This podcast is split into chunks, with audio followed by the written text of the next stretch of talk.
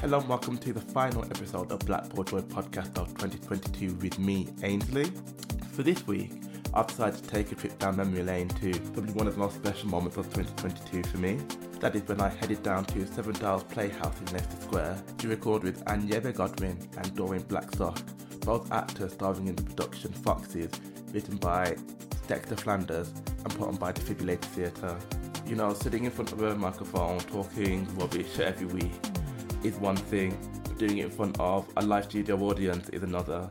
So I'm just so grateful for the opportunity and I'm actually quite proud of myself. So, you know, here's another chance to listen to it. Hope you like it. And yeah, have fun. Hello, everyone. Welcome to a very special edition of Black Broadway Podcast, live from Seven Dials Playhouse. I am Ainsley. I'll be your captain for this flight. Um, I guess a bit about Black Broadway Podcast. We are usually a twosome. Today we're a solo act. And we put basically a podcast that discusses life, culture, uh, sexuality, all sorts, kind of from the black, queer, male perspective. But we also try to be quite inclusive in the subjects that subject matter that we cover and the guests that we have as well. Um, I am very, very fortunate to have two wonderful guests. Um, I have Anyebe Godwin and Doreen Blackstock.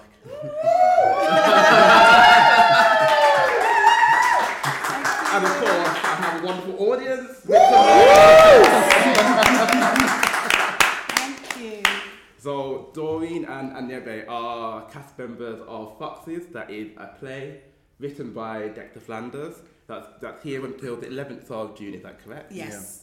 So you've done two shows tonight. Is that is that correct? You did a matinee and an evening. So Yes. Yeah. I'm, I'm one lucky boy to have you still here, still wanting to talk to anyone, still wanting to process any brain matter. So I'm really grateful to have you here.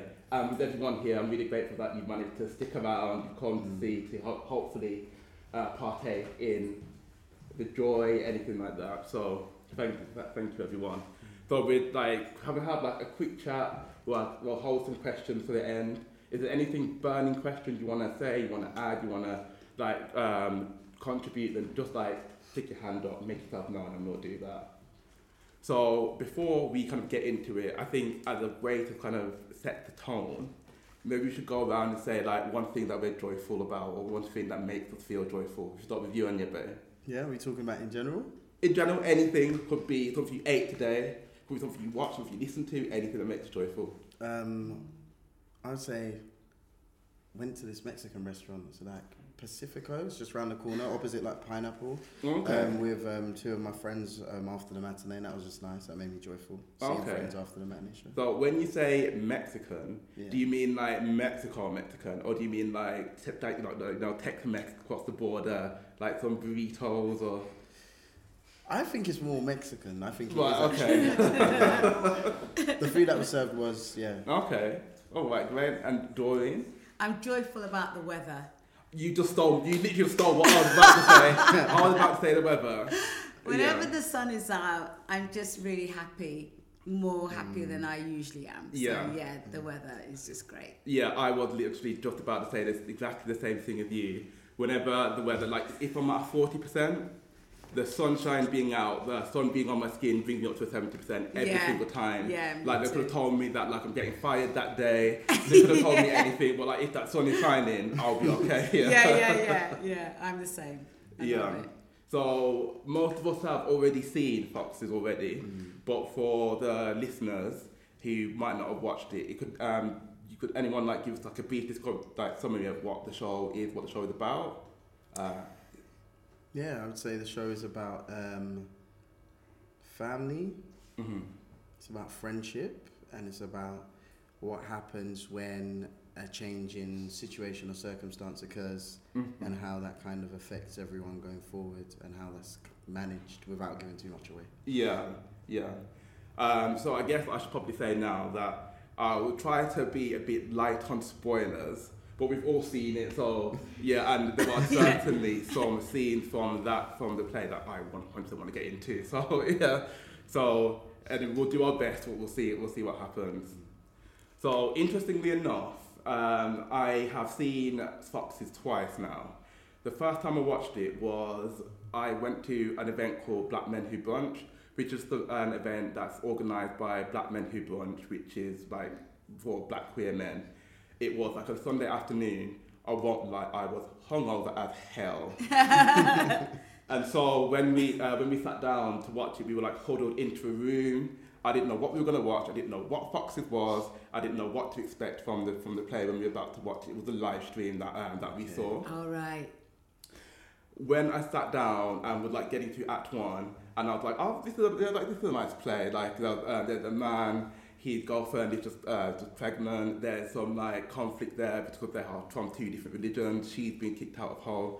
And I was like, oh yeah, this is a nice play. Yeah, like I understand.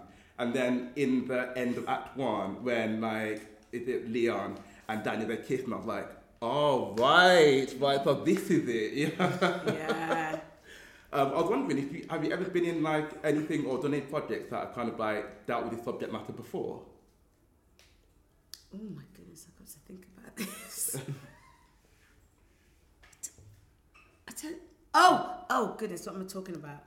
Um, yes, You but have? not not theatre. Oh, okay. What was the? Right. So um, I play I play Eric's mum in Sex Education.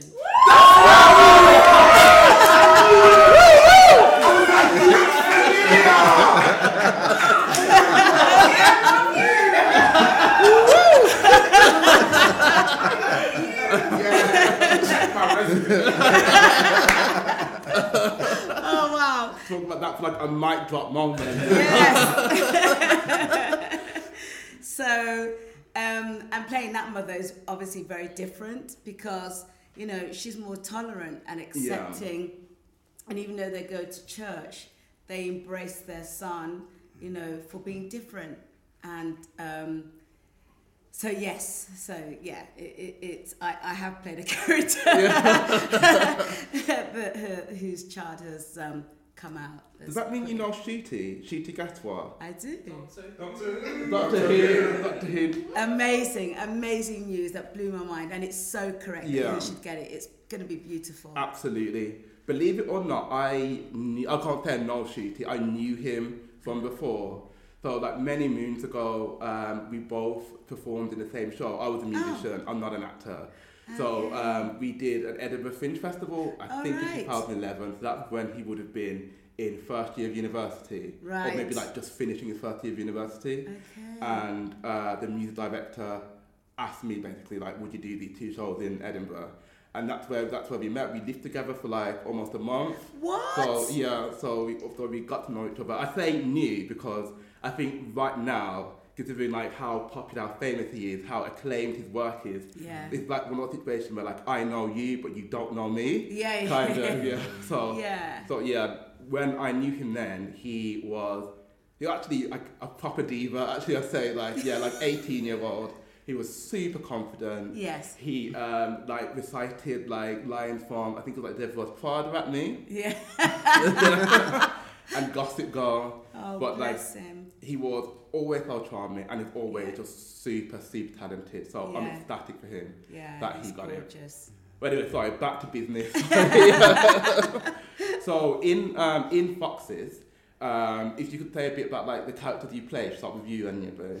Yeah, I play a character called Leon. Um, Leon's a bit of a lone wolf. Um, Leon is someone who doesn't wear his heart on his sleeve. Yeah. Quite secretive and private. I think um, an observer. Mm-hmm. So really. wow. wow. This is live. Um, but like a bit, um, an observer watches, doesn't give too much, always busting jokes, Yeah. Yeah. um, but can see people for who they are. hmm I see. And Doreen, which character do you? so I play Patricia, the matriarch, the mother of this uh, family. Um, the husband has died. Um, I would say about seven years previously, and she's raised her two children. They're doing exceptionally well. Um, and then there is an event that happens, and it shatters her world, um, her religious world. She is a devout Christian, Um, she be she believes in the word, and when she's challenged with this otherness, she's brought to her knees. Yeah, yeah. Are we allowed to say what the, what the thing is? I'm not sure, but Without, I I mean, you know, without giving too much away, her son comes out, you know, and and and she's very different to, as I say, you know, Patricia. Uh, uh, sorry, um, Beatrice in in Sex Ed. She has a very um, interesting yeah. uh, reaction to it, as opposed to a response. Yeah. Mm. So what, um, I came to see uh, Foxes yesterday to get the get the play in my brain. One of the first things that Patricia says in it um, was like she made a fact that like oh people at work keep calling me past, Yes. and that reminded me of my mom so much. my mom's name is Jacqueline, and it's Jacqueline and it stays Jacqueline. For people who knows her, know her, she had like you know like in Caribbean communities, Yeah. you have like a nickname. Yes. Yeah, yes. so if your friend, you can call her Bardi, and that's Bardi broad leg because she grew, she grew tall, like taller than the rest of her siblings. But if you don't know her, it's Jacqueline and Jacqueline only. Yeah. And that was like when um, Patricia says that, like, oh, everyone keeps calling me Pat, like I'm Paulson and Pat. Yes. Yeah. that was like, you're my, you're my mom. yeah. I think a lot of people relate to her, you know, um, especially if you're, you know, in that, in the, in the, the queer community, you can, you know, and you've ventured, you know, you've been courageous enough to come out to your family, to your parents. Um, a lot of people can relate to Patricia and how she responded, reacted in this show. Absolutely. Um, can I just say that I thought you were fantastic Thank in you. the show. Thank you. And yeah, I thought that though like both of you, everyone in the play, like it was it's like dramatization. It's like something that sort that Dexter roles that um, have been directed, been acted, but it really just could be in real life. And like I could see myself, I've seen myself in situations that really mirror, as like a black gay man, that really mirrors the things that I've seen in Foxes. And I think so. We if we like go to the story, we kind of like get to Act One. Um, Daniel, our main character, is living his life. There's kind of like a bombshell where like he kisses his friend Leon, and then from there is that when it get when it gets so real. And like you mentioned in the like in um, when you're just talking about the scene where he comes out, which I think is p- p- probably the most pivotal moment in the whole play to his mom, and the way it is like you can feel the tension in like in your like kind of like in your body, like in your yeah. Oh, and like what is it like to like do that like every day, kind of like get yourself to that point where you need to like give the emotion you need to. for me, um, and for, for most actors, for me, it, it, it literally is being in the moment. Yeah. Every single time I, I do that scene, it's brand new to me. Every single time. So I don't preempt. I don't think about what it could be or how it was yesterday. It is fresh in that moment. So whenever you come to see it, you'll always see a different that scene. It will always be different Yeah. because Michael, who plays um, Daniel, uh, gives me different things. Plus, it, there's a synergy with the audience. So it's very different, you know, in terms of how they react. Sometimes it's very vocal, and Yeah. you've got to, you know, you just got to wait for that. Do you know what I mean? Um, and then you you go with that. But it's a tough, it's a very tough scene to play. Very Yeah. tough scene to play, um, and it's and it's based on my auntie Mm-hmm. who I'm named after, whose son is quite well known. If after this, if you don't know him, then Google him. His name is Vernal Scott. He's a he's a, a black gay man. He's very active. In fact, he organised um, um, a march called Reach Out and Touch after, um, I, I think it was in the late, um, no, it was the early 90s, I think. And um, oh my God, our queen, our queen who died, um, oh my God, what's her name?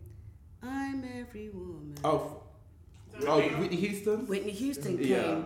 Whitney Houston came. Oh, he, wow, he got Whitney, Whitney Houston to come to this event in Hyde Park, and we marched all the way from Hyde Park to 10 Downing Street to just um, talk about the, the inhumanity and the way that people being treated with um, HIV. So It's a Sin was quite similar, you know, it really reflected what was Yeah. going on at that time. Um, so yeah, I got my character from my auntie because my auntie put t- tore out the Bible when he came out to his mum. My auntie tore out the Bible, sheets of the Bible, um, Psalms 23, and put it underneath his pillar. He'd wake up. There was he'd, he'd get out of bed. There was salt on the floor to ward off evil. There would be garlic stuffed in his pillowcase.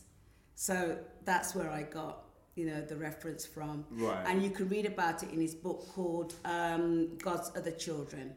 God's other children. I think that's what it's called. Yeah, God's Other Children, Okay. and it's by Vernal Scott. God's He's my cousin. God's other children by yeah. Vernal Scott. Yes, I think it's God's Other Children by Vernal Scott. Okay. Well, that's um, that's a plug. Everyone go out and read God's other children by Vernal Scott. Yeah, yeah. But yeah, um, I guess so. Giving us some context kind of makes me know like what, like I said, like where I guess you or where Patricia was coming from when uh, when that theme in particular plays out. I think as me as like a black gay man, like I think like almost of what like both times I watched it, it's almost kind of triggering to see like to see that play out because it's kind of like your worst fears realized. Like when you come to your mom, like the person who is like your protector, who is someone that like that you've relied on for everything that you've ever had in your life, and you come to them from a place of real vulnerability, mm. and then to have that reaction again, it is yeah, it was tough. Like I could yeah, I could I could really really see it and really feel it. Yeah. And I'm wondering, like, the, the play, so Foxes, it's all it's all done at once. There's no interval. All three acts play out at the same time, mm. and so that really, like, it that that means that like all the tension, everything that built up throughout the play, like, it's always there. It's always present because like it's got nowhere else to go. Mm. And think of like the setting, because like I guess where we are for the listeners, um, it's almost like an amphitheater, so everyone's like looking down on us mm-hmm. And that kind of like creates a bit more of an intimate atmosphere as well. Yeah. I'm wondering like how is that like to kind of like try to do your work through all of that tension and still give us a good performance. Uh, and yeah, babe, if you Um, I say it's about being in the moment. yeah. Um, like we've done the work in rehearsals, hmm and we know we know the truth of the story and the characters. Yeah. So you kind of like we're in a black box for people listening. We're in like a black box studio kind of theater. So um, there's nothing outside. Like you said, everything stays here. hmm So you know what you're bringing on stage. You know the Mhm. energy you feel on stage, Mhm. and it is symbiotic with the audience as well. Yeah. So you know what your what the audience might take from it, or what you're putting out there, hmm and you also feel it back in a way. And it's not to say that it influences your performance, hmm but every night it's a different energy you're giving and getting Mhm. from people, even though you're telling the same story. Yeah, I get that. So it's about kind of just feeling that, but then just being, hmm hmm and yeah, that's what I say. So your character Leon was the one I related to the most, I think, in the um, in Foxes. Mm. I mean, like I said, not try to give too much away, but um, Leon is like a character who is, I'd say, kind of like on the DL. So that is that uh, basically, for anyone who doesn't know, means that someone kind of like lives their life as like a gay or queer person, but do it in complete secret, and that mirrored like a good portion of my life that I spent before I managed to pick up the courage and actually come out and be more open with it. I was wondering, kind of like Dory, like was there an inspiration that you took for his character or anything, anything like that that kind of like informed like your work on stage? I would say, I think when I first read the play, I just understood it in terms Yeah. of um, people hide a lot of things hmm because they might feel ashamed or coming from specific backgrounds. Um, and then I kind of just started to speak to people that I knew. hmm And even in taking the role and doing the role the first time, when it was on at Theatre 503, people, just people that I knew, just came up to me and like, yeah, that's That's accurate. Yeah. that's me. Yeah. That's so I've just not said anything or I'm not sure. and it just opened up a conversation that maybe if I hadn't taken the role, people wouldn't have felt comfortable. Because when I say people, it's friends, people that I know. Do you know what I Mhm. mean? Who haven't come out or are just figuring out where they're at. Mhm. And I think I started to understand, just started to speak and Yeah. kind of listen, Mhm. and um, just started to read. And the script does it well. It just tells the story beautifully, and it's so poetic and it's so colourful where you can understand and see it there Yeah. as well. Yeah. So with Leon, I think in the play I was watching it, like Leon does a very very good job of like what what you say like patterning it. So Mm. he um he like puts things in his life to make sure that, that nobody can ever know that no one would even really even Mm. guess Yeah. that he had relationships with men, and that like I also when I was on the DL when I was like conducting relationships in secret, Mm. I tried to do the same thing. The big difference with me and Leon is that like Leon could do it and did it quite successfully. Me, I was not fooling anyone with my any straight acts. Like yeah, like I used to try and pretend like I was straight, like talk about girlfriends I might have had, and people saw straight through me. You know? I think with me, like it's kind of one of those things that like I've always, like, I've obviously always been gay, and I've never had the skills to like to hide it. Even when like even when I wanted to, even when like it was more advantageous to me to to like not. It just it, it, it wasn't gonna happen for me. And I think, yeah, I think one of the things that you do, what you get when you grow up, is that you kind of just learn to accept that and learn to take all the things that like are bad or are things that you're supposed to hide, and actually those are strengths Mm. that you have. There was a particular scene again with um, Leon and Daniel that really, really struck me that I wanted to ask you about. And it's after, so I think it's towards the end of Act Two, and it's after Daniel comes out, he has, he has a really big emotional scene with his mom, and then he goes to um, to Leon's home, Yeah. where they're kind of like having almost like if you've read any James Baldwin, like a Giovanni's room type Yeah. affair Yeah. and he comes to him and he says, I've come out to my mom. And bear in mind, we saw the scene before saying that I want you, I want us to be together. And then when Leon hears that, all he can think about is like, am I going to be exposed? Like, it's really from a place of fear. Mm-hmm. And I wanted to actually like commend you, especially for for- doing that scene, doing the whole role in a way that is like just completely, completely accurate. Mm-hmm. And yeah, I when I watched that scene, I could see that he was coming from a place of fear, mm-hmm. and kind of like it's almost as if like there's something that you want, there's something that's here, and you can grab it. But in between that and where you are is like a whole minefield, mm. and that minefield is like people's expectations, people's mm. judgments, like what's going to happen to me, what's going to happen to everyone else, and when you're in that moment, it's really hard to navigate, like mm. especially hard to navigate, and you managed to convey those emotions really well. So I wanted to, um, I really wanted to like say that, make sure that's on record for for everyone to hear. Thank you very much for that. Um, I guess another one of the big themes of the play is kind of like religion. And like when um, when I said when I watched it the first time, that's what I thought the whole thing was going to be. And obviously we have uh, like we have Mira, who is Daniel's uh, Daniel's kind of like partner, who is having a child, and she's Muslim. And we have uh, we have Daniel and Patricia and like the family who are Christian as well. And so there was like almost like a big like like intersection between like religion and culture in the play. So yeah, I was wondering like I don't know like if anyone is religious or like do you have any experience that might speak to kind of like the religious aspect of foxes? Ooh, hot subject. Um, I was raised in a Pentecostal church, so Yeah. um, yeah. So, uh, uh, am I religious? I so I do. I do believe that there is something other than or bigger than us Yeah. that I absolutely believe in. I think it's important to have a spiritual relationship with yourself and with the other. Whether you call it Allah, whether you call it Jehovah, whether you call it God, it doesn't matter. Um, I think that um, it's it's a way of human beings, you know, just being able to connect spiritually with everybody else or you know from a soul connection. Mm-hmm. um, i don't think it's an accident that no matter what continent you're on that we all have some language that we speak to something other than you know bigger than ourselves.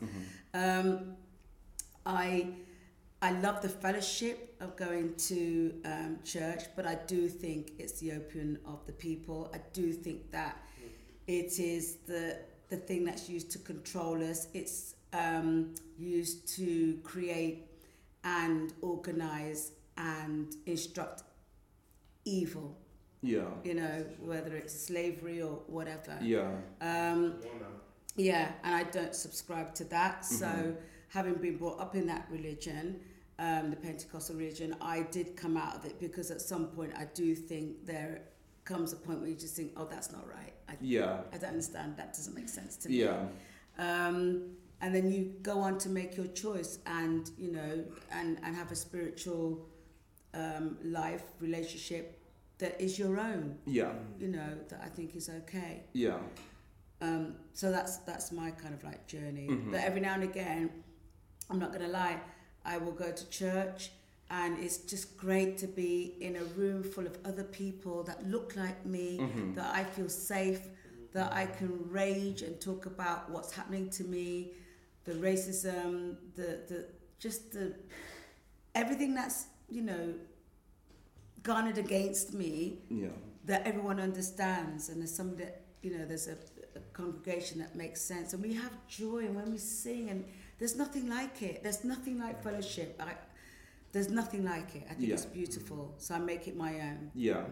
I think that's one of the one of the things why like the church is still so pivotal in our community Mm. because like you said it is a space for fellowship and is a space to be with people who are like you Mm. like not just as like to evangelize but just like as a social space Yeah. where you can be yourself you Yeah. can be with people who think the same way as you Mm. and you can like you can just for want of a better word just like express yourself just let everything out Yeah. it's kind of just a shame that like with all of that comes like all the religious dogma which keeps ultimately parents away from their children and from them from embracing people uh, people or like all kinds of people Yeah. and like I remember in Foxes like um, I think it was Bob Patricia and Dina the characters who were like mentioning uh, that in the play and always like saying that they were raised uh, both by the Christian doctrine and by uh, their departed father that you have to treat everyone equally, you have to treat everyone with love. And in my mind, I kept thinking there's an asterisk here because you can Mm. only really do that if you are a cisgender heterosexual person. Mm. And if not, then you have to change yourself to be that or like try and do that in order to get the grace of God or get the love of God, which is Mm. actually really, really tough actually. Yeah, really hard. Love is the answer. I mean, you know, it is. About, I just think that you know, love is the most powerful drug, and I and I, you know, I think it cuts through all things. You know, um, whether we understand that or not.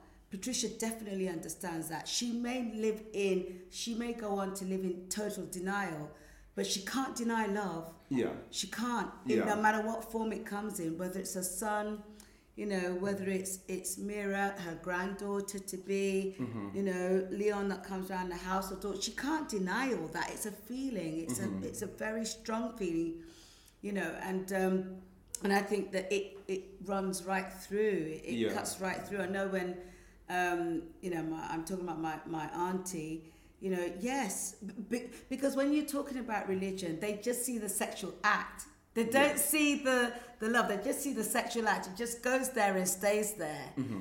But I think every now and again, you know, God in in in you know in the divine way, universal way, will just go. Actually, love doesn't look just like that. Love looks like this. You know, love is in the food. Love is Mm-hmm. In the caring. yeah, Love is in, you know, you waking up in the middle of the night going, did I did I say that? Did I? you know, yeah, Love, you know, speaks in ways that we don't expect, and I think that's Yeah. kind of special for the universe Yeah. or whatever, you know. And I kind of think actually that that has gone into Patricia's character in um, in fact the way that uh, the way that it plays out in the story. I think that because like I'd say that she's quite a complex character, but Mm. like because on the one hand, she is like not like not very um, not very tolerant. But on the other hand, you can never say that she doesn't care about both her children, both Dina and Daniel. She takes in Mira.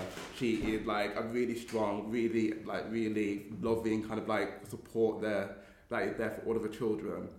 And it's kind of like watching that performance. It kind of like it makes you realize that your parents, everyone's parents, are not perfect. They make mistakes. They say things that they shouldn't. They're like they're a product of their environment essentially, and it's kind of like what part of growing up for me and part of like the coming out experience is realizing that your parents kind of did the best they could with what they had Absolutely, absolutely. and that is shown for sure with Yeah. um, with Patricia. So I to say that. Um, I also wanted to give a shout out to Nemide, who is in the audience here. Everyone give a cheer for the Nemide. and Cole, and Cole Finney plays Dina. She's uh, she's here at the side as well.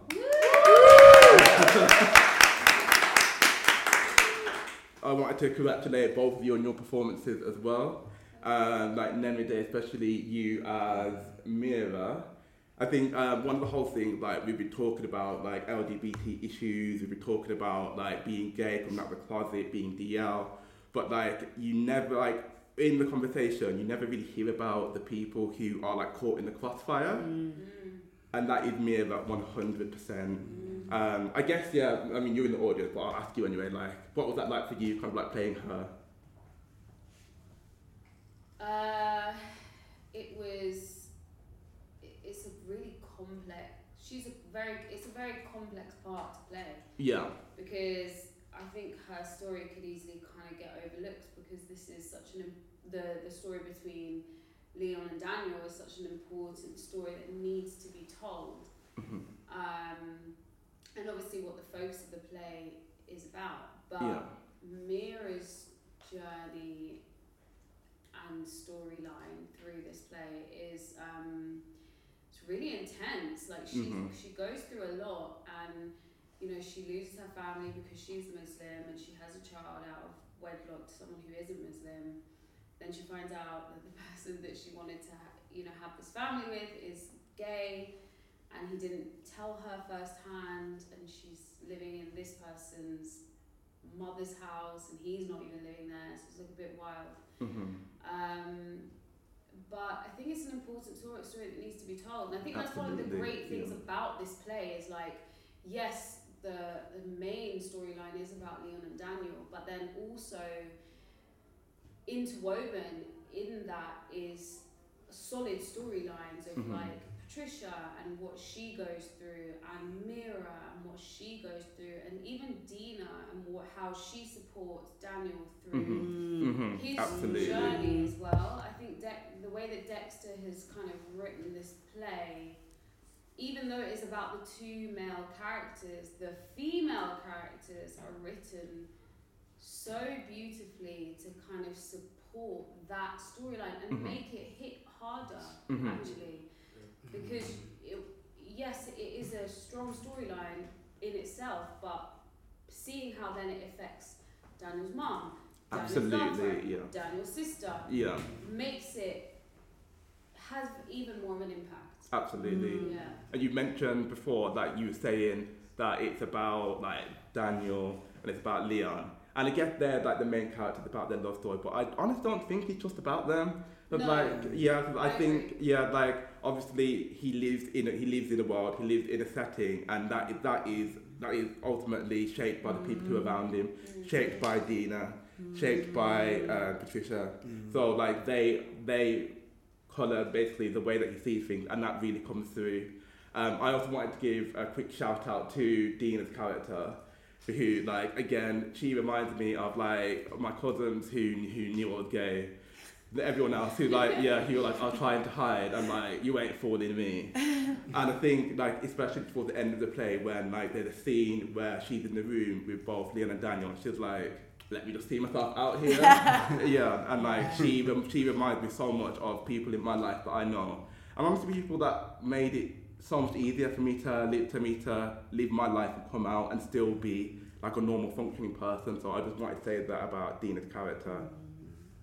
Um, going a bit back to Mira, yeah, that's what um, I really liked, and I'm really happy that it kept in there was like a scene that was between Mira and Daniel when she finds out that he's been uh, he's been having an affair basically, and like we get to see all of her emotions come out. Mm. I think that is like so important for the whole play as like as a whole, and basically I think that when people come out, because it's supposed to be it's supposed to be a good news, supposed to be a happy occasion, someone accepting themselves, they're living their truth, X, Y, and Z.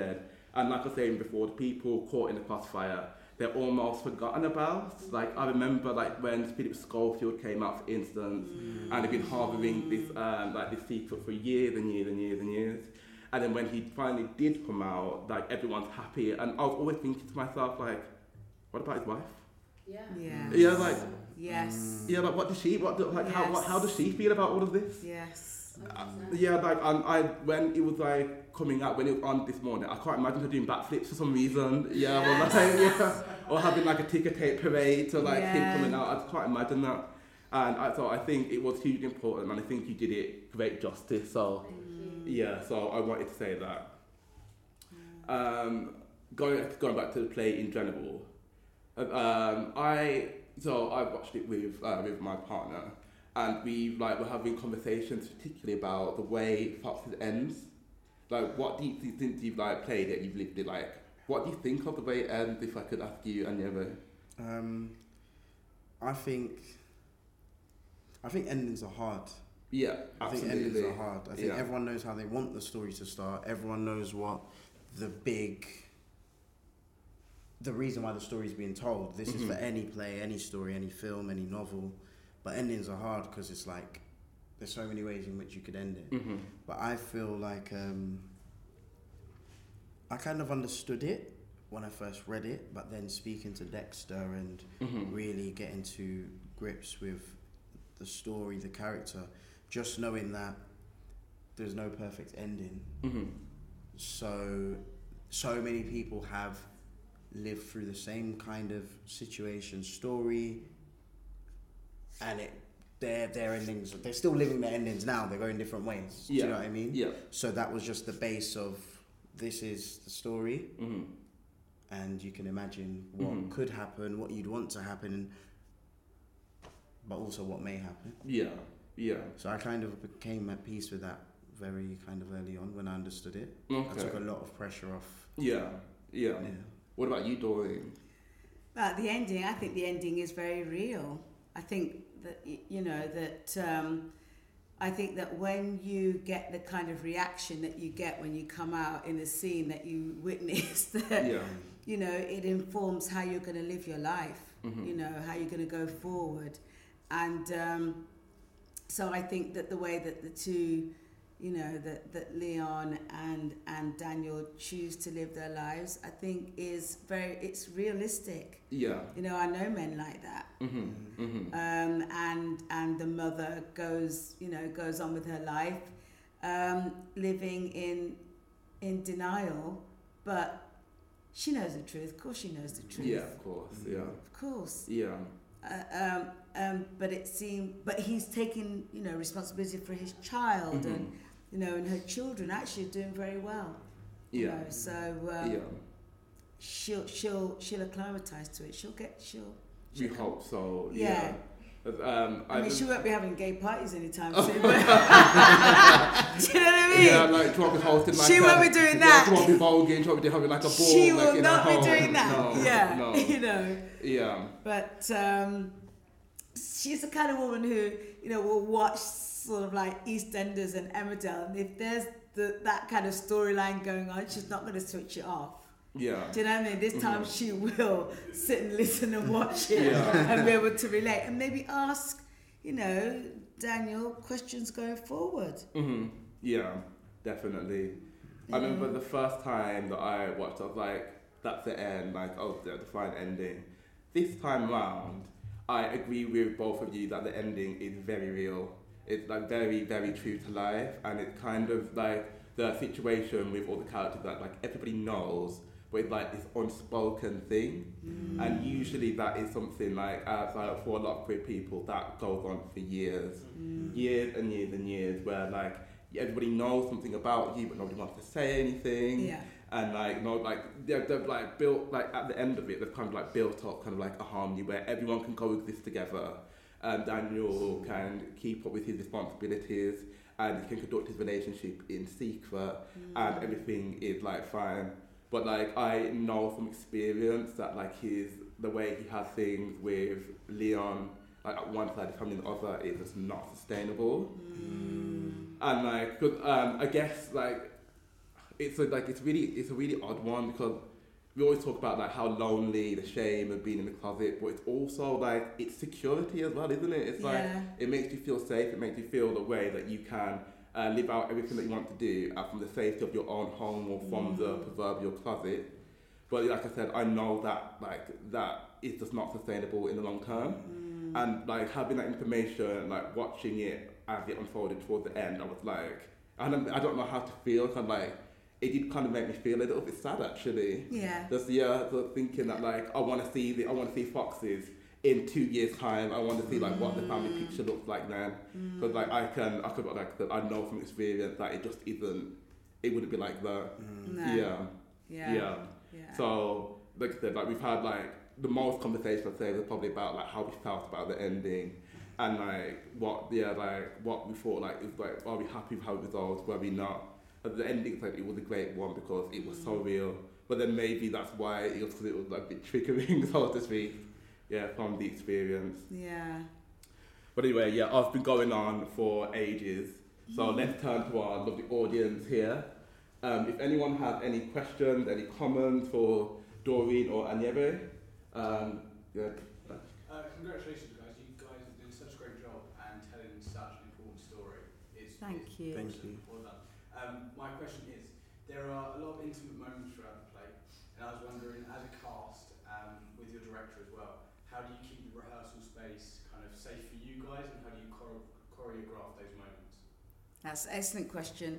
I'm going to go to Anyebe. Um, I'd say a lot of conversations and just understanding, just even in terms of storytelling, and if any of us had done like intimacy on stage before.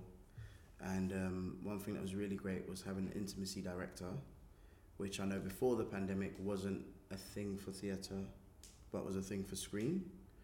Um, and having a good friendship relationship as well with your co-star your um, and just being able to be honest and have like conversations and it would be a closed rehearsal space at times especially when we were figuring stuff out with intimacy.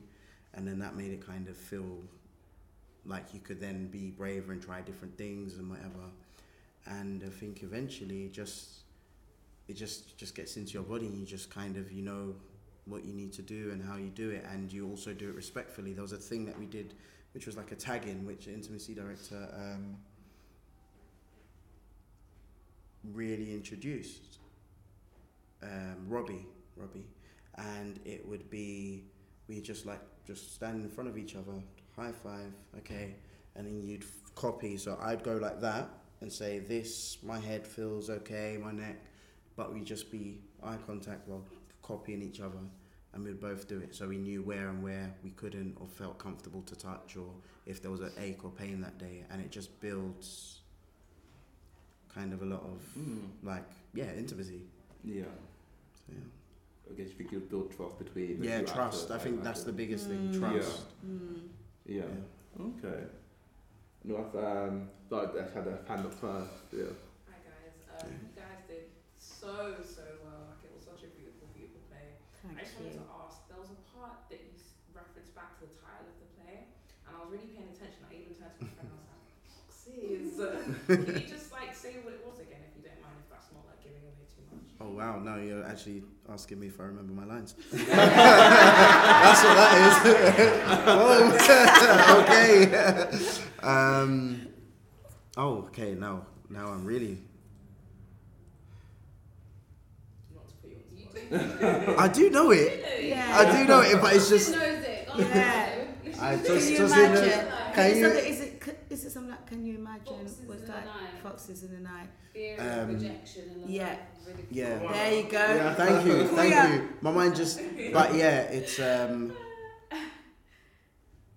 I literally just gave you the lines. I know, I know. Sorry, my mind just because especially because it's within the monologue as well. Yeah. So I never even Yeah. and I think there was a pressure as well when I first started delivering it. There was a pressure to not give away. Like you hear it, but I'm trying. It's like you get to it, you know. Oh my gosh, I'm saying the thing that everyone knows it. Okay, now oh I have to say it this way. Oh, okay, no, the direction's been say it like it's. So in my head, I just remember the whole thing Yeah. as opposed to was almost like a passing, like I, you Yeah. didn't pick up on it straight away, but then as soon as you heard it, it was like, wow. Yeah. because I think yeah, I think um, especially understanding speaking with James, our director, and Dexter, the writer, and just really understanding that with Leon specifically, like the character's just that's been his life. Yeah. So it's not gonna be like a big foxes. Do you know what I mean? Yeah. It's he he knows that's been his life. Like I said before, lone wolf, but foxes as well. Because yeah, they move in packs, but not to get. You never see them all together. They're all they're scattered across a road, doing their own thing. Then they'll come back together. Then they'll, do you know what I mean? And that's exactly what it is. So it was always um, understanding that that was something that he knows. And if you probably ask Leon or see Leon privately, you would see that he already describes himself as a fox. But it's the first time that it's said and the only time it's said in the play. Mm-hmm. So yeah. Can I just say something as well? Um, and also the fact that they come out at night. So Mm. when we were speaking to the director, he was saying how back in the not the director, sorry, the writer, back in the day, like he used to speak to those kinds of people. So like you know the man, and apparently like there were certain places they will go to at night time, and they Mm. only know about those places, no one else. So they know where those places are, like whether it was in Hackney or Brixton. Um, so I think it's also the idea that you don't see them in the light, you see them in the dark. Mm. And that's when you see foxes as well in the dark. So I think that's also Eternal. the reference. Yeah, to the fact that's that right. hiding. You don't see them out. Yeah. So, You would never know. Yeah. You just wouldn't know. Thank you. Uh, anyone else with a question? Uh, both hands up. Let's go. Let's go. This one. Thank you. Um, just wanted to obviously commend the cast on such a brilliant performance and such a beautiful play. Thank you. And um, wanted to comment on the ending. Actually, I think at first I was a bit taken back, like, "Oh, y'all done? um, I think I spoke to you. I was like, "Oh, that was the That was intermission." Like, again. But um, looking back at it now, I think um, to both the director and the writer, especially that um, it would have almost been dishonest and altruistic to end it in a manner where the mom's like, oh yeah, oh cool, everything's cute. Yeah. Um, so I think that's great. And then my actual question back to that is um, to both of you, um, if you could change or add one thing to your character in terms of their relationship to, I guess, um, the queer community, um, acceptance and religion in a sense, um, what would that be? Oh wow. Question to make you think. God, realistically, playing Patricia, I.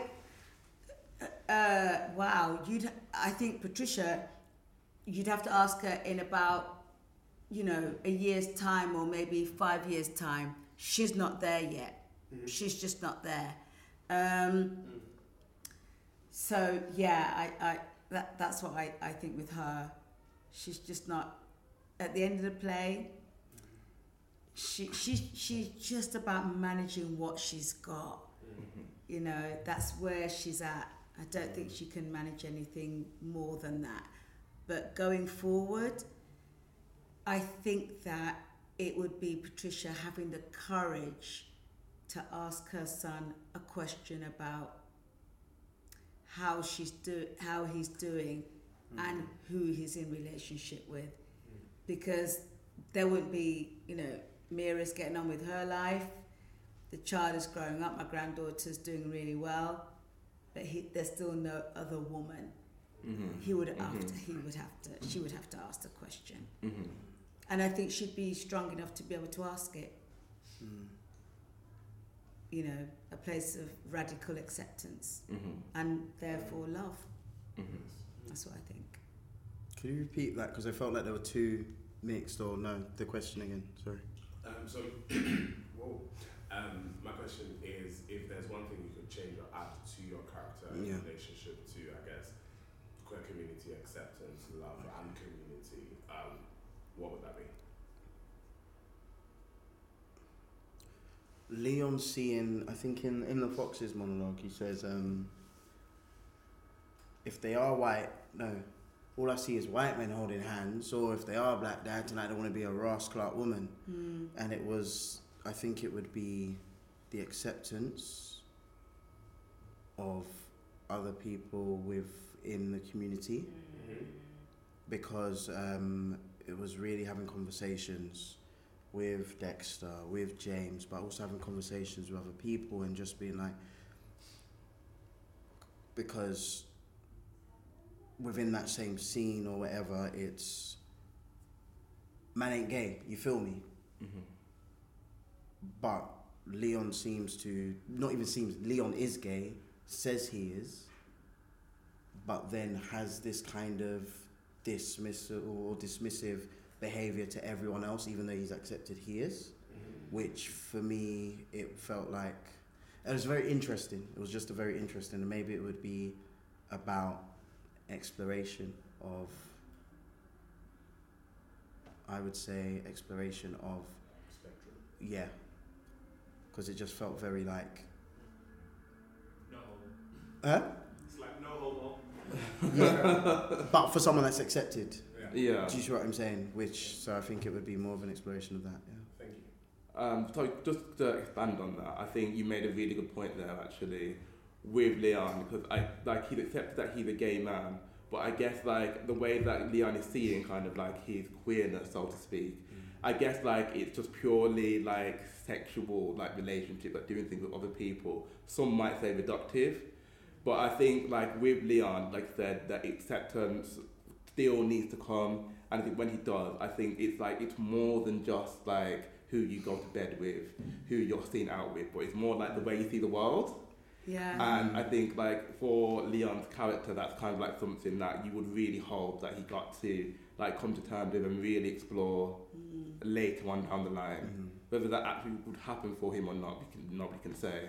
Yeah. But yeah, but yeah, that's um, that's just like a bit to expand on that. Can I say something else as well? That just going feeding off what you've just asked that question is, I you know in the in the beautiful world it would be, and I don't know whether you've all been, but if you can go this year because I think it's coming back this year, but you should go to UK Black Pride. It is the Oh, most yes, exhilarating, Yes. amazing Yeah. event, and it's one of those events where you know, you, you go and you see everybody who's black, gay, queer, however you identify as other.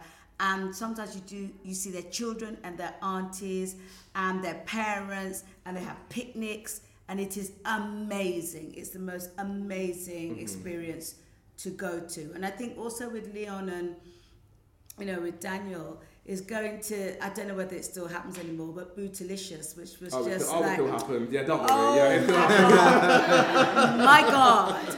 It's just the most amazing event. It's brilliant. In fact, I will tell you a story of my own where I went to Bootylicious with my partner at the time and their uncle walked in. Oh.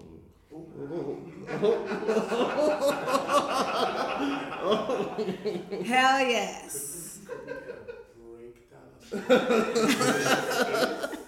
Bootylicious is an event.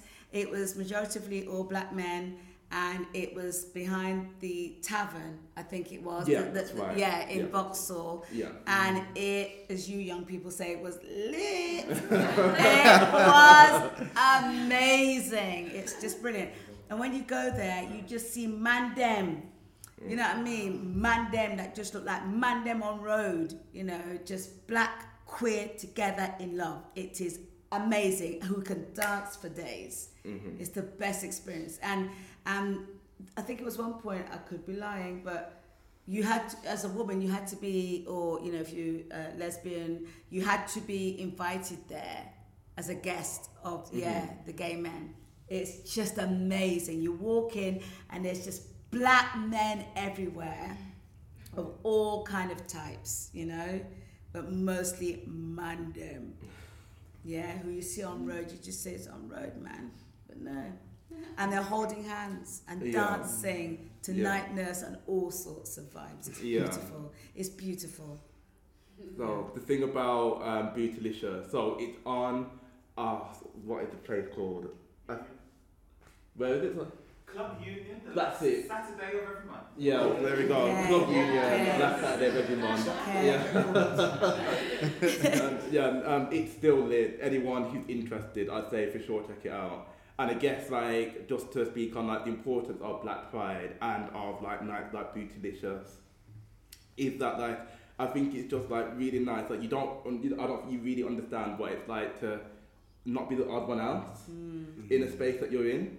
And when um when I was at Black Pride in 2019, when I'm at Bootylicious, it's just like it's an indescribable feeling to feel that like no one's gonna judge me for the way I talk, no one's gonna judge me for the way I act, no one's gonna judge me for who I'm talking to, Mm. no one's gonna judge me if I want to whine on uh, on any sport any song, do anything I want to do, because like I'm in a space and everyone is like me. I kind of like I guess you can make a, a comparison between Patricia and the church or community and the church Yeah. it's kind of like a similar kind of like a similar thing there. So Yeah, I completely agree with you. Absolutely, yeah. Black Pride, time of my life. Honestly, Yeah. I can't wait to come back. Yeah, me too. Me too. this? Yes, Coming it back is. I think it's the third of July. Yes. I think it is, but don't Yeah. quote me on that. Yeah, it's usually the day after London Pride. Yeah. Yeah. They did like an unofficial one last year, didn't they? It was like a virtual Yeah, one. Yeah. online, Yeah. but- Yeah, I mean, th- yeah. no, no, it was that, I didn't attend that. yeah. yeah, we had to do the podcast like completely virtual before, and uh, like trying to talk to people when they're like bad connection, Yeah. you know, when they're gonna stop, when Uh, you're gonna start, nightmare. So yeah. Awful. what, no data behind us. Yeah. anyway, I think we have one more question. That, Um, first of all, I just want to say well done to every single one of you on stage. Thank you. Well done. Thank Um, you. throughout the play, I was like, this is brilliant, this is brilliant. Because I think the landscape of um, Black British theatre right now is changing in Yeah, ways mm, that I've absolutely. never seen before. Amen. Mm. Well, my question ties into kind of seeing affirmative characters on stage. So I love theatre, and I've seen the plays that actually centres LGBTQ characters. Mm. But this is the first time that I've seen two black men on stage intimate in that explicit level. I've never seen it before. I saw it for Black Boys last week, and they, they touched on homosexuality and intimacy, but it was not as explicit as this. Yes. My question Yes. is, if I'm moved by that, I can only imagine what it does for a dark-skinned black boy in Peckham, in Mm. Yes. Hackney. Where, ha, what, what examples have you seen in theatre recently that really affirms their existence? And what can, where can you recommend it? Because I don't think I've seen it like this before. Ever. Yeah. question. Well, Yeah. Country Boxes, yes, but Yeah. it- it's also about other pockets. Sheffield, Leeds. Yeah. Where Yeah. can people pick this up? That Manchester Yeah. City. Where can people see themselves on stage? That's the best part about theatre for me. Being able to see yourself on stage. Yeah. That's my Mhm. question, really.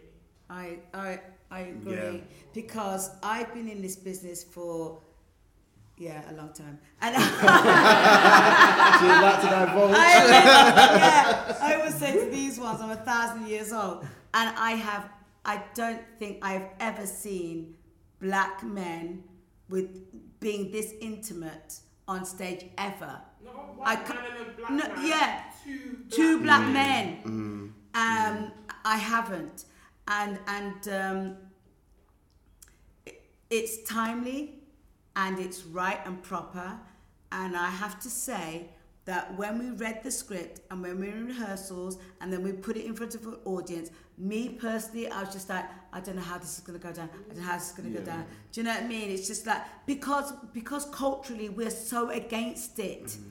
You know, we, we're frightened of it for right reasons. We know where it all came come from. We know what happened historically in terms of slavery. We know why it's all here, and why we're so terrified of it. So I didn't. I, I don't know. You, you, you know, um, I haven't seen any images like that. uh, theatre where you are up close. You're there. You're there. It's an intimate in space. And Theatre 503, where it was at last year, is even smaller than this. You're just there. Do you know what I mean? Everyone's just here.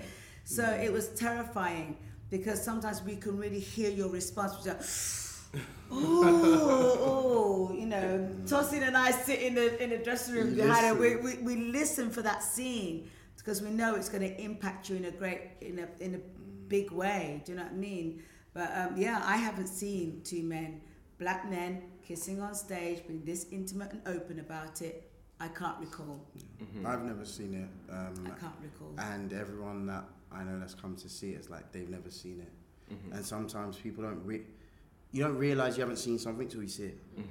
So you can't think about what you haven't seen because you've never seen it.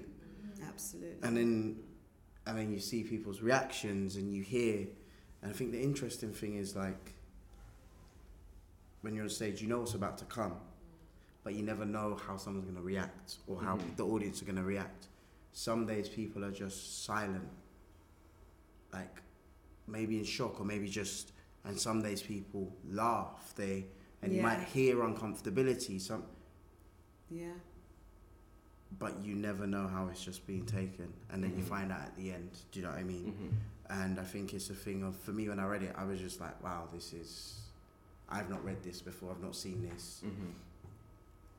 and it's been a very for me it's been like a life-changing journey and experience being able to tell this story being trusted to as well do you know what i mean um, i realize i say do you know what i mean a lot now yeah. These not pointing now out it's to me on today. record. literally but yeah um, but just for me i'm just excited to tell a story that hasn't been seen before because it's been told but not seen on stage and for people to see themselves and to open up a conversation especially within the black community Mm-hmm. which is the stories that i hope to tell and have been fortunate enough to tell so far trying to further conversation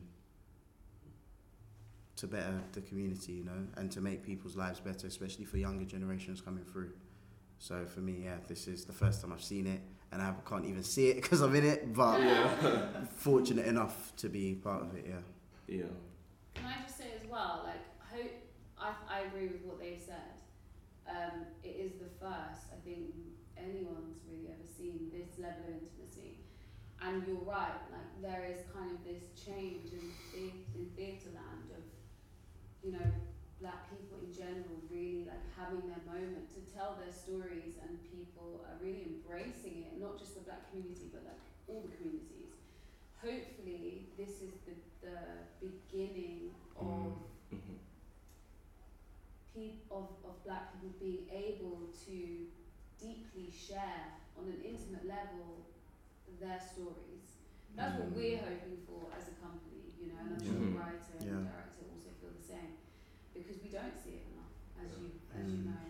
Um, I think this is the first of its kind, um, and so hopefully this will inspire other people to write about it, to be a part of it. Yeah. Because I know even in the casting process for the two lead characters, it was very difficult. Mm-hmm. Not Mm. because it's uh, there was a lack of people to play, but because you know the impact of this story Mm-hmm. people didn't know how it was going to be taken. You know, Mhm. unfortunately, we're really fortunate that it's been taken very well because we are riding this wave of black theatre. We're telling this story in a queer space and black queer space too. Um, but it was very difficult to cast it, I've heard. I've heard. Um, So, mm. yeah. Yeah. And I was gonna say as well, I think it's important um, to just show like also the other flip side of the fact that men can be intimate and not always be labelled gay as well. Mm. Because I feel like there's a lot of mm. like alpha men who are like, I can't be intimate with you because oh man might think I'm moving that way. But it's like we need to create a space as well where black men can just be intimate with one another. Do you know what I'm saying? I can say I love you, I can hug you and not feel like I'm not create mm. space like that as well. And I feel like mm-hmm. even on the flip side, like I think it's amazing that we're shedding light on the queer community, but I think it's also amazing that it sheds light that black men can be vulnerable. Mm. I can be intimate with another black man, and it's not mm. like I'm trying to put something on you. I'm just being intimate with you. Do you know what I'm saying? I feel like there needs to be a space for that as well. Mm. Yeah. Mm. Yeah. One hundred percent. Um, one last thing that I can't speak for the theatre necessarily, but um, so one of the things that I try to do in Black Boy Joy podcast is kind of like try to unearth like pockets of like black queer spaces, not just in London. So uh, where I'm from, Birmingham, for instance, there is like an organisation called like Unmuted Drum, which is catered towards um, queer men of colour. In um, Manchester, there's one called Colours Youth, which um, is aimed towards queer people of colour, but like I'm young, kind of like more 16 to 25. I know of someone in Newcastle, for instance, who has, again, like set up like queer spaces for queer people of colour, uh, right up in the northeast of northeast of the UK, where you wouldn't imagine there'd be many like many No. many Yeah. not in black people or Asian Mm. people at all, let alone queer people of colour. But they are there. We do exist, and Yes. like I feel like like this kind like this kind of time is one where we're really trying to like get out there and kind of like spread our message or whatever it is out into the world. So I just wanted to yeah, just wanted to say that. Is there any more questions or? Okay, well, I guess I just wanted to say that um, go feeding back off your point that I don't think I've really seen much like in any medium necessarily that I feel I could see myself in characters and I could see situations that I relate to, and that was definitely the case with Foxes. So I just want to thank both of you for your fantastic performances, for like I said, like making me as a black gay boy to a black queer man feel mm. seen, and that Oh. never that never usually happens. So I want to thank you for that. Thank you. Um, if people you. want to follow you or anything, or if people want to get in touch with you, how can they do that? Do you have like handles? Do you on Instagram, Twitter? Insta. say she is an Insta Queen, literally. I'm trying to get ready, and mum will be like, I need to post this picture. Doing photo dump, stories. Literally. Tell them it is, now. I'm on Insta, and it's Doreen. I think it's at Doreen Stock. So my name is Doreen Blackstock, so I've just shortened it. So yeah. So yeah, you're just fine. You're funny. I'm on Insta. I'm also on the Twitter. What's your Twitter? It's the same. It's Doreen Stock. Okay. Yeah, at Doreen Stock. It's actually Doreen B. Stock. There you oh. go. It's Doreen B You added the wrong Doreen. There you go. So it's Doreen B You added the Stock wrong Yeah. On the Twitter and also on the Insta. Doreen is D O R E E N E.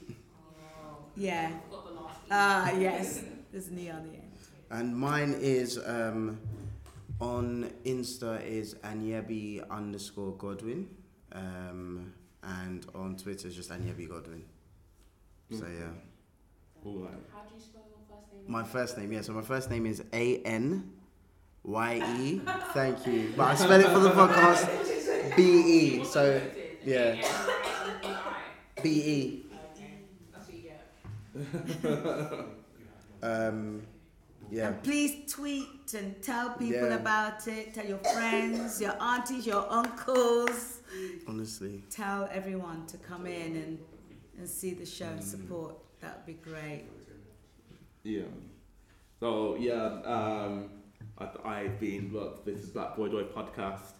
Um, our podcast is on like a small hiatus now, but we have a bank of about sixty or so episodes that's on Spotify, Apple Music, um, Google Podcasts, Audible, whatever it is, like whatever it is. Audible is, is not. It's not on Audible. I'm lying about that. Yeah, it is not on Audible. You can't get it on Audible. That's completely that's not true. But uh, you can follow us on Instagram as at Black Boy Joy Podcast, on Twitter at BLK Boy Joy Pod. And of course, uh, Foxes will be at Seven Dials Playhouse until the 11th of June. So tell your friends. Yes, that was another episode in the can. Um, that one, Foxes, was so special to me because I think that episode wasn't others really showed me that no matter what happens with Black Boy Joy podcast, that I could do it by myself. So it was a lot to learn. It was like very humbling to listen to myself of all those people. But just yeah. But anyway, that's um that's Black Boy Joy podcast for 2022. There'll be a lot more to come in 2023, so please stay tuned. Um, as Pat and you were saying, I'm available on everywhere Spotify, Apple Podcasts. Follow me on Instagram at Black Joy Podcast and at Twitter at BLK Boy Joy Pod. But until the next time, have a happy new year and a prosperous 2023. Thank you.